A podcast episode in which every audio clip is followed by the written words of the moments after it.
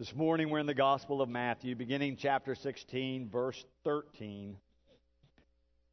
Now, when Jesus came into the district of Caesarea Philippi, he asked his disciples, Who do people say that the Son of Man is? And they said, Some say John the Baptist, but others Elijah, and still others Jeremiah or one of the prophets.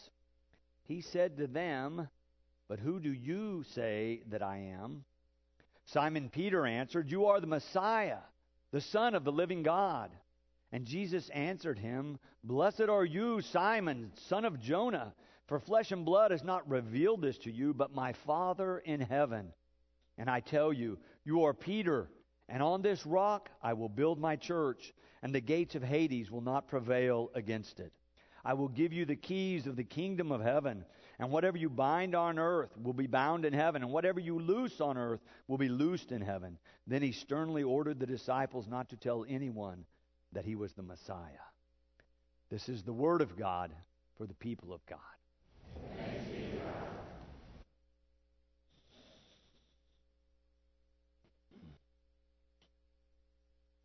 In verse 13, where we began this morning, Jesus asked his disciples, What are people saying?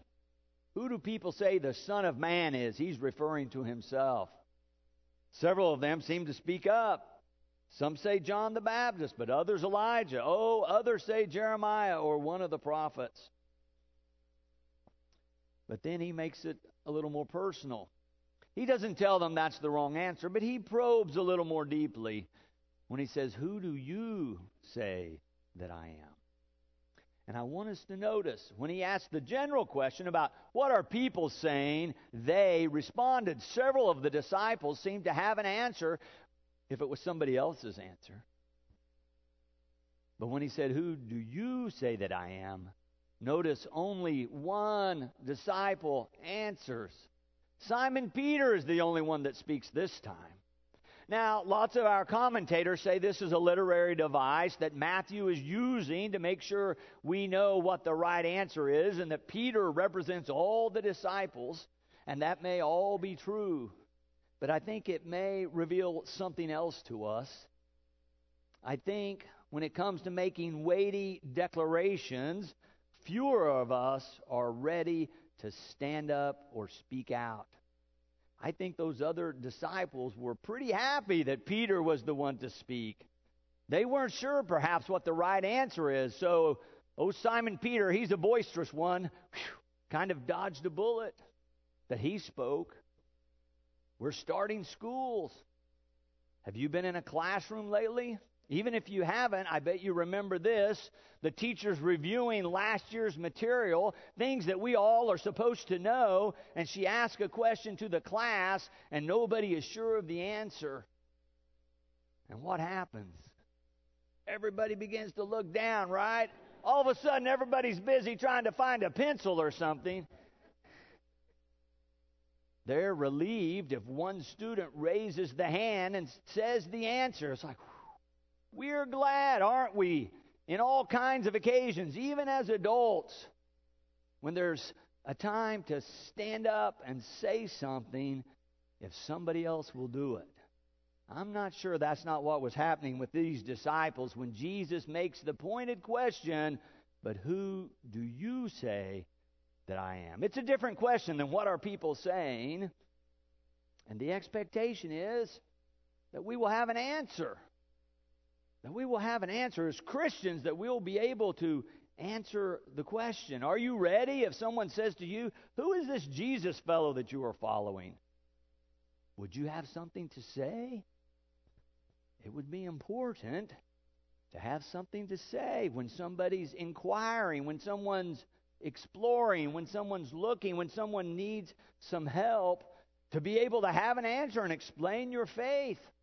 We have about 30 students just starting their studies here at the church every Sunday morning now for the next several months in confirmation studies. It's their opportunity to be ready to answer some questions about their faith. Their parents, their grandparents, others may have brought them here, raised them in the faith.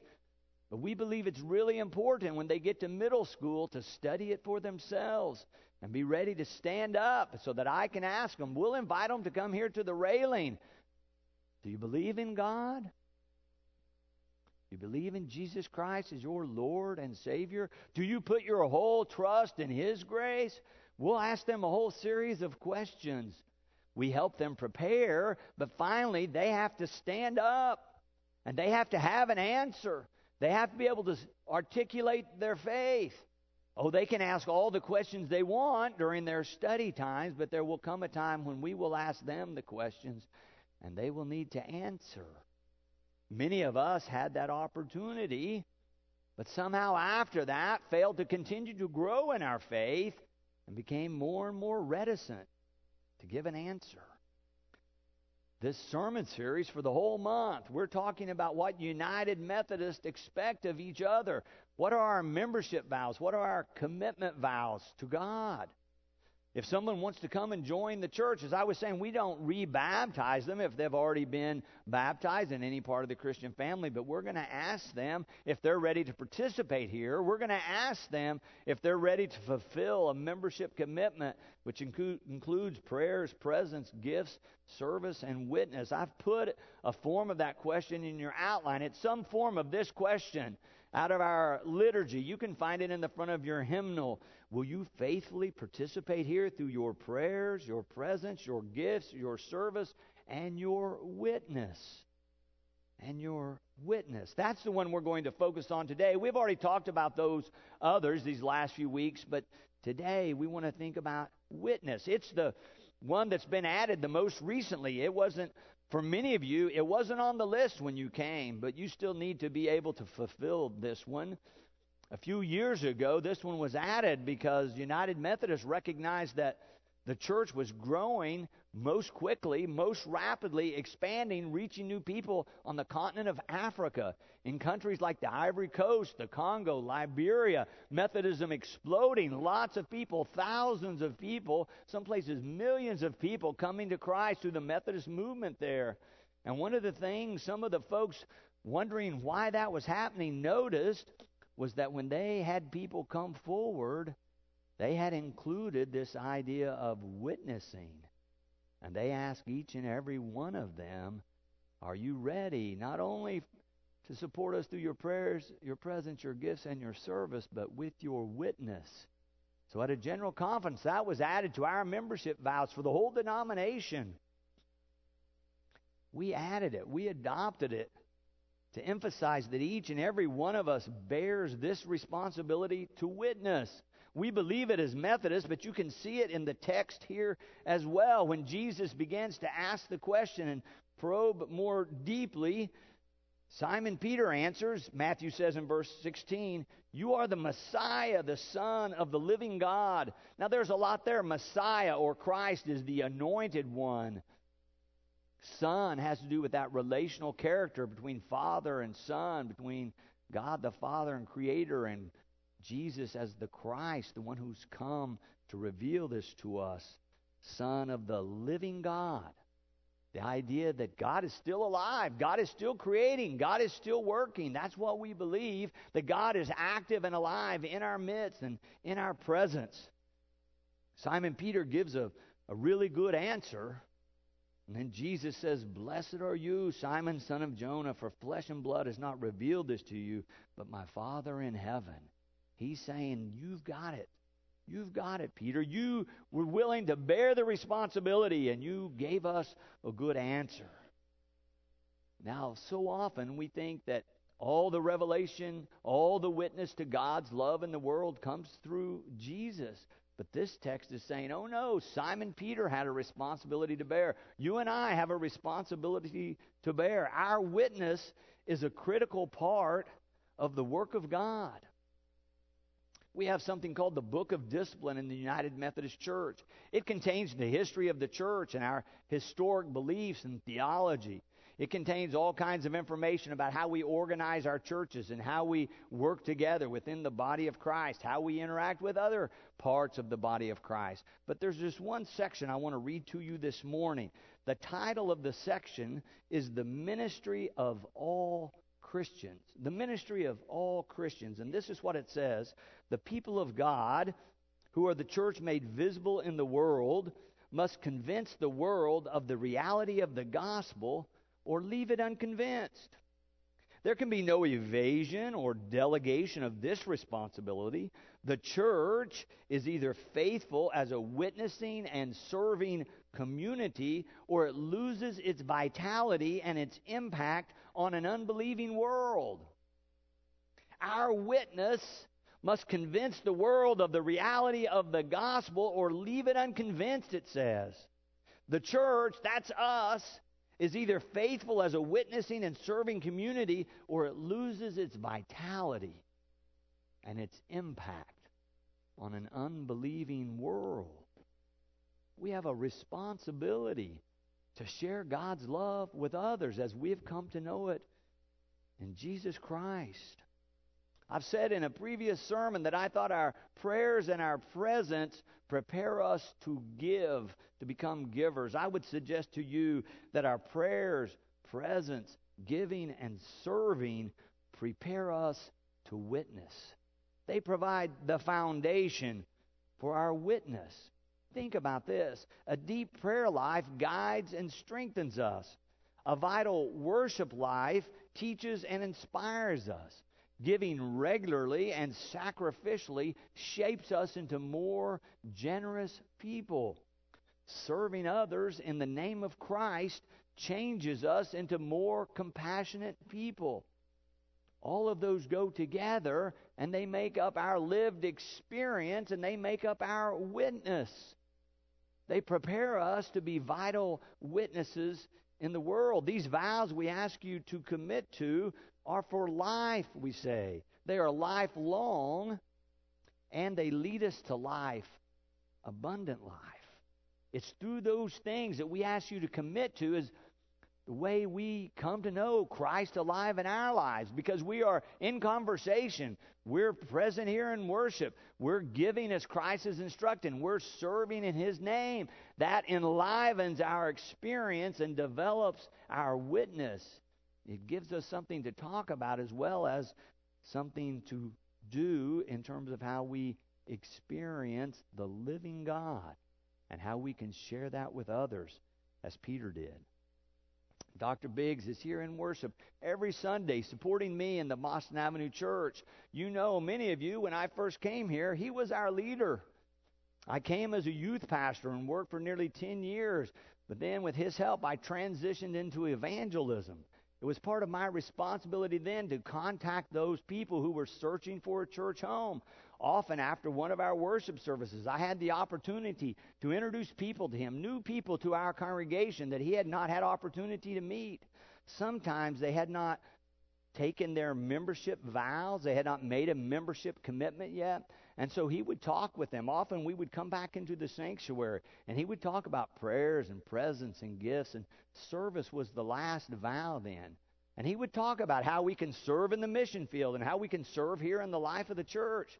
But then he would always say, But the most important service you can ever render to Christ is how you live your life every day.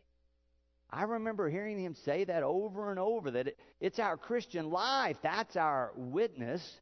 How you live your life every day is your witness.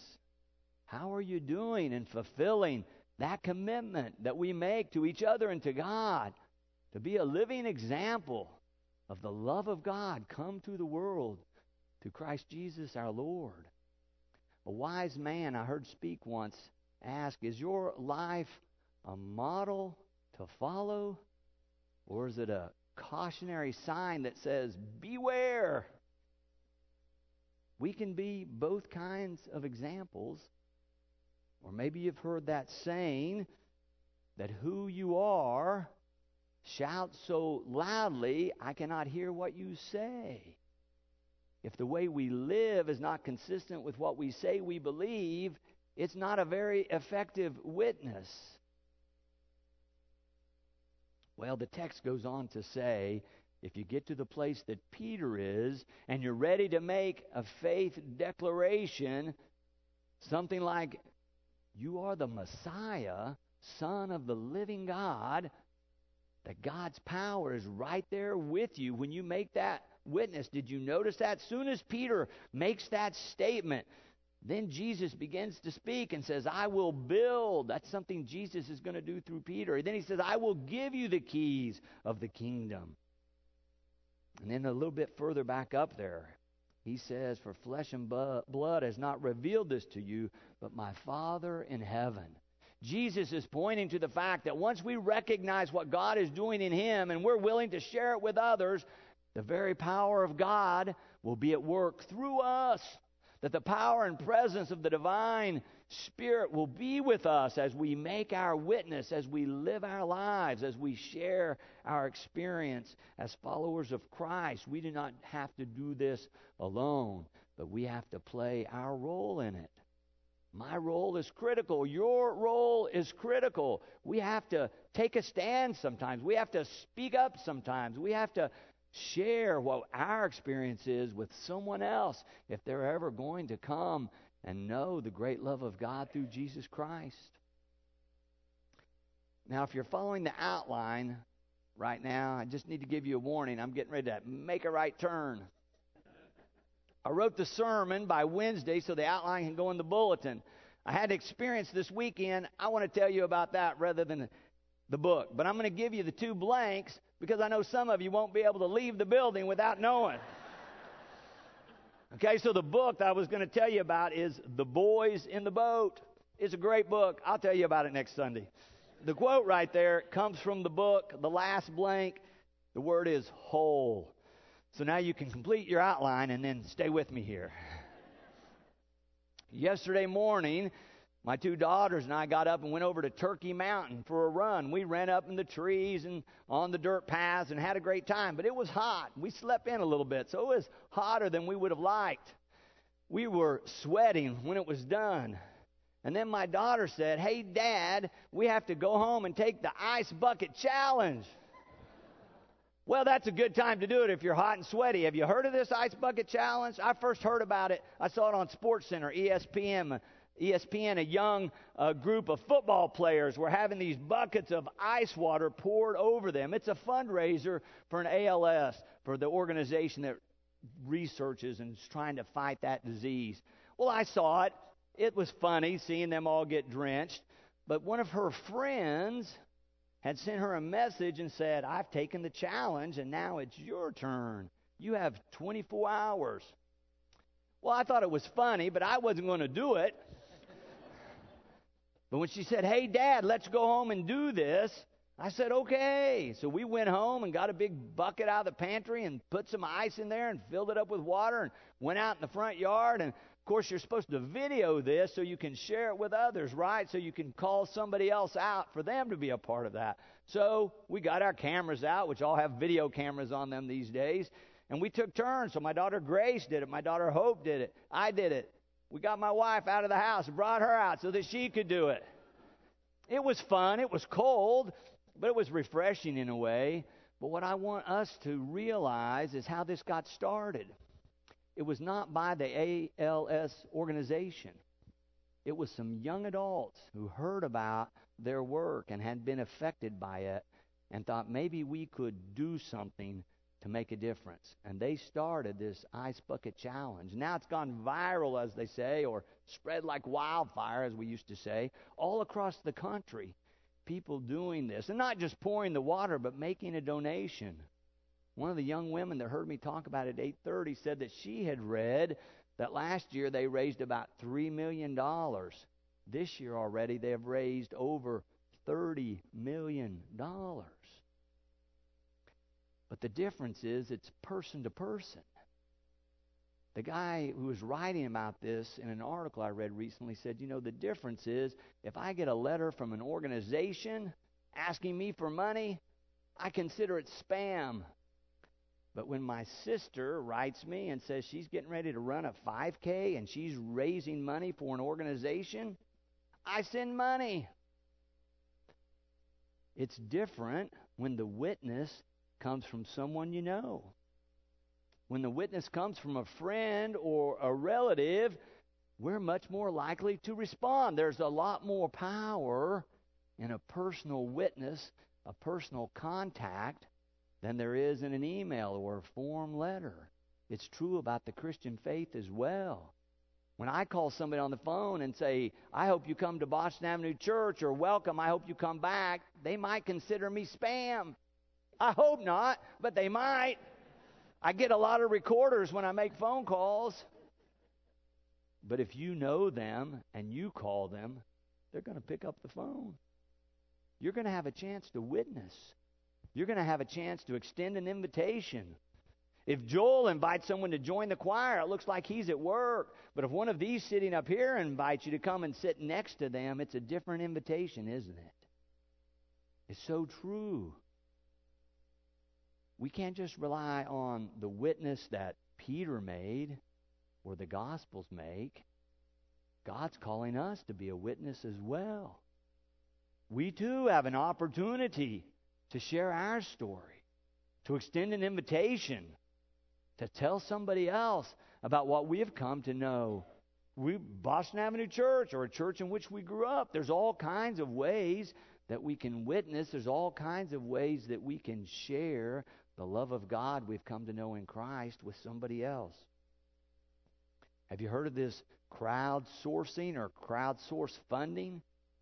It's going, it goes on the internet. Somebody has an idea. They put they, they need some money for it. So they put the idea out there and they say, I need X number of dollars and they just ask people to contribute. Some people have raised hundreds of dollars, some thousands, but a few ideas have generated millions of dollars by asking, simply by asking, having the idea and asking